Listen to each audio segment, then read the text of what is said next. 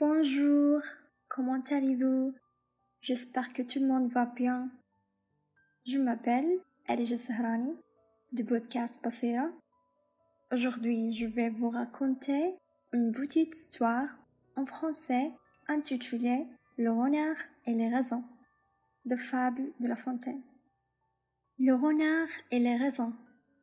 Certains renards gascons, d'autres disent normands, mourant presque de faim, vêtus eu d'entrailles, des raisins mûrs apparemment, et couverts d'un but vermeil.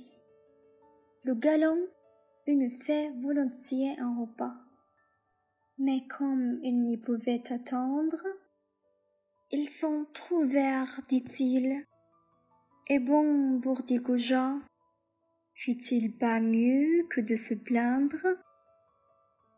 Et voilà, notre épisode se termine.